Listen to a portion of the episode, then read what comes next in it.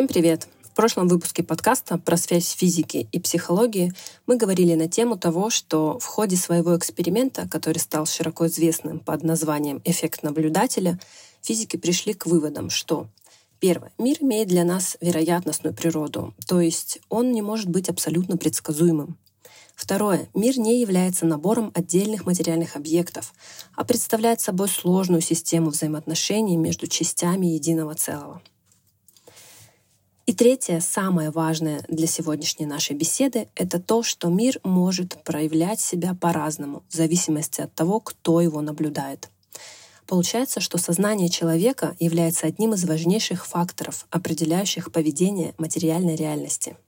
То есть сознание может управлять реальностью. Если вы не понимаете, о чем я говорю, то рекомендую послушать предыдущий выпуск этого подкаста.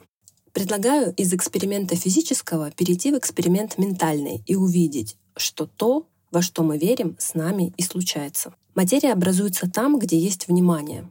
Для того, чтобы управлять своей жизнью через свои мысли и эмоции, нужно уметь с ними работать и понимать, как эти законы Вселенной устроены.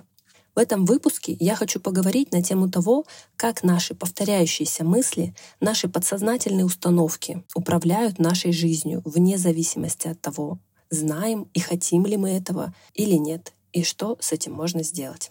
Я хочу, чтобы мы увидели, каким образом это работает. Как мысли в форме энергии переходят в материю буквально у нас в мозге и реализуются сценарии нашей жизни. Наши идеи, наши мысли, наши установки буквально физически прописываются у нас в головном мозге через нейронные соединения, которые укрепляются и образуют структуру нашего мозга. То есть под воздействием наших мыслей, энергии, мозг физически меняет свою структуру через формирование и укрепление нейронных связей. А далее повторяющаяся мысль, прописанная у нас в мозге, становится нашим сценарием поведения. Мысль ведет к эмоциям, эмоции к словам, слова к действиям, действия к чертам характера. А характер можно назвать нашей судьбой, согласитесь? А начинается ведь все с мыслей. Теперь понимаете, почему это так важно. Таким образом, я хотела показать пример, как в человеке энергия превращается в материю, что нельзя недооценивать наши мысли и наше внимание, а нужно с ним сознательно работать. Мы имеем в жизни то, на что направлено наше внимание. Мы очень сильно недооцениваем силу влияния наших мыслей. По факту мы получаем в жизни то, на что направлено наше внимание, и что мы сами прописали у себя в подсознании. Но я не имею в жизни все, чего хочу, как мне кажется, и точно у меня в жизни есть события и факты, которые случились без моего желания. В ответ на это может звучать голос в голове. И тут важно понять, что наше подсознательное имеет огромную силу, и наш опыт, желания, которые находятся вне нашей сознательной зоны внимания, влияют и по факту формируют нашу жизнь. Наши мысли, действия, поступки, люди, которых мы выбираем, и события, которые с нами случаются — это все результаты работы нашего подсознания. Все, что происходит в нашей жизни, это результат наших желаний и установок. Но эту идею сложно принять, так как мы не хотим нести ответственность за то, что будто бы мы выбрали какие-то негативные события в нашей жизни сами. Например, какая мать согласится, что болезнь ее ребенка — это ее подсознательное желание? Или что за все другие негативные события в жизни несем ответственность мы сами? Это принятие ответственности за свою жизнь может провоцировать глубокое чувство вины, а никто не хочет быть виноватым. И тогда проще винить окружающих, события, судьбу, политику, обстоятельства за то, что в моей жизни что-то не так, как э, я бы хотела. То есть видеть не внутри себя причины всего, что в моей жизни происходит, а в других, во внешнем мире. И между выбором винить себя и винить других, понятно, что мы часто выбираем второе. Но я за ответственность без чувства вины. Я имею в жизни то, что сама выбрала через работу бессознательных установок, которые сформировались за мою жизнь и предыдущие. И тогда я становлюсь автором своей жизни. Я принимаю ответственность за то, что происходит в моей жизни на себя. И когда я понимаю, что моя жизнь зависит от меня, я могу ее менять. Это позиция сильного человека. А если я живу в концепции, что моя жизнь зависит от обстоятельств и других людей, то я не могу ничего с этим сделать. Я жертва обстоятельств и действий других людей. То есть я не живу, а жизнь со мной случается. Я наблюдаю за ней и ничего не могу поделать. В этой позиции что-то поменять в своей жизни очень сложно. так как наша жизнь тогда вне зоны нашей ответственности и вне зоны нашего влияния. Я призываю видеть во всем в нашей жизни свой выбор, даже в неприятных и болезненных вещах.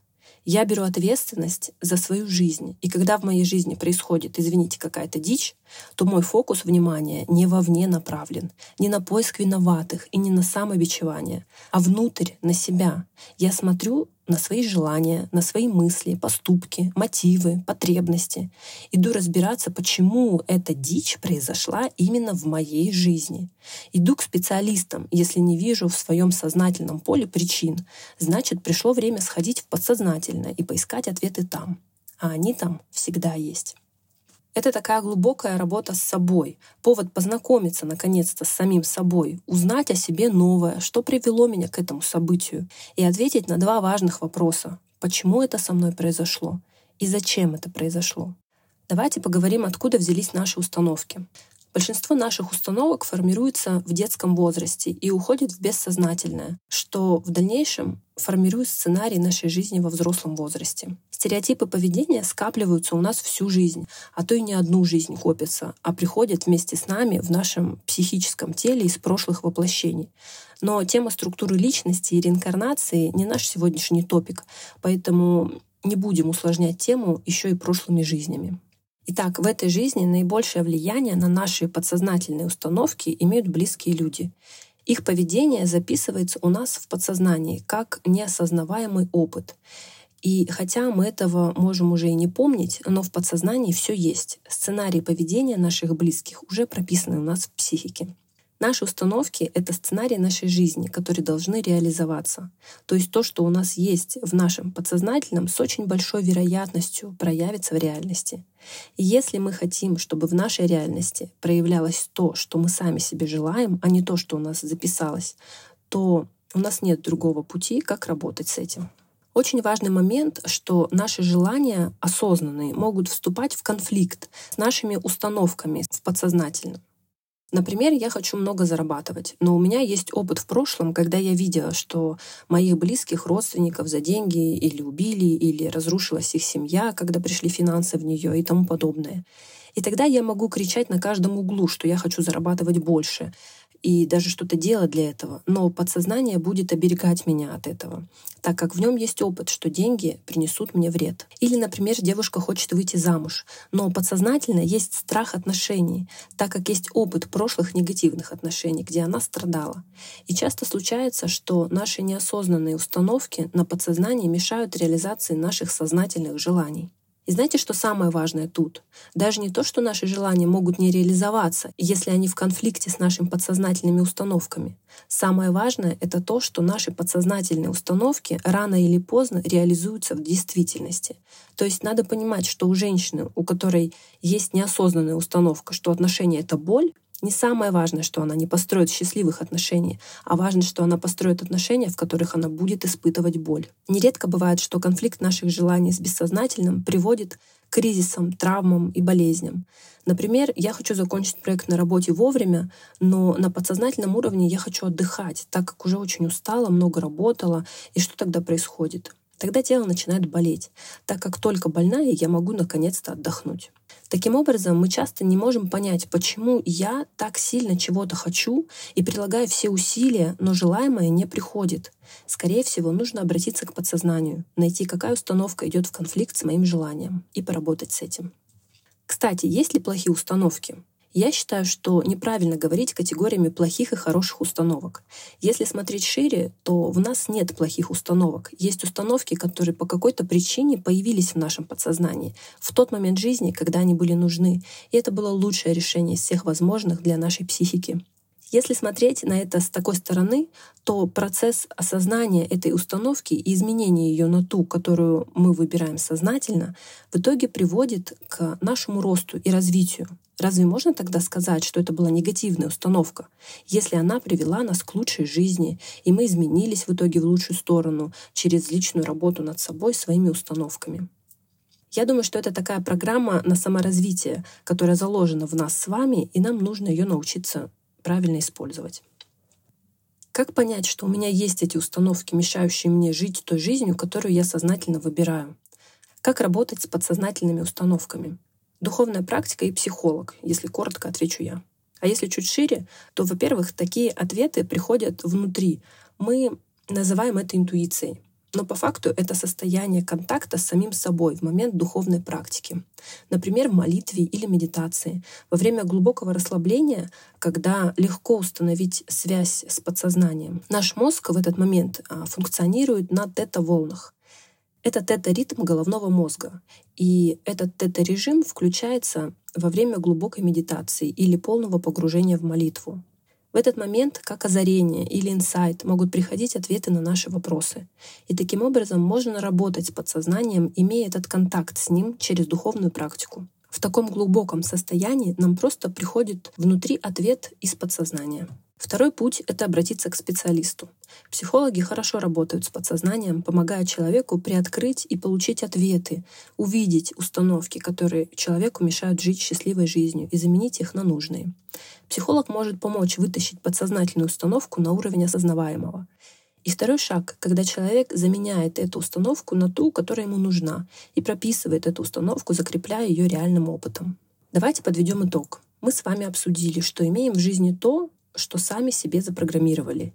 И в нашем подсознании есть сценарий, по которым мы с вами живем. Наши мысли, эмоции, слова, поступки превращаются в итоге в нашу судьбу. То есть первичная энергия в виде мыслеформ становится реальностью нашей жизни в виде событий, людей вокруг, обстоятельств и так далее. И хорошая новость в том, что никогда не поздно свои сценарии переписать.